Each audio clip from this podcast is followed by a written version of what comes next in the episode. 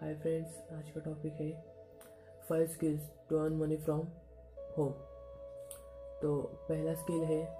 photo editing दूसरा है video editing तीसरा है वेब डेवलपमेंट चौथा है ऐप डेवलपमेंट और पांचवी है कॉपी राइटिंग एंड ट्रांसलेटिंग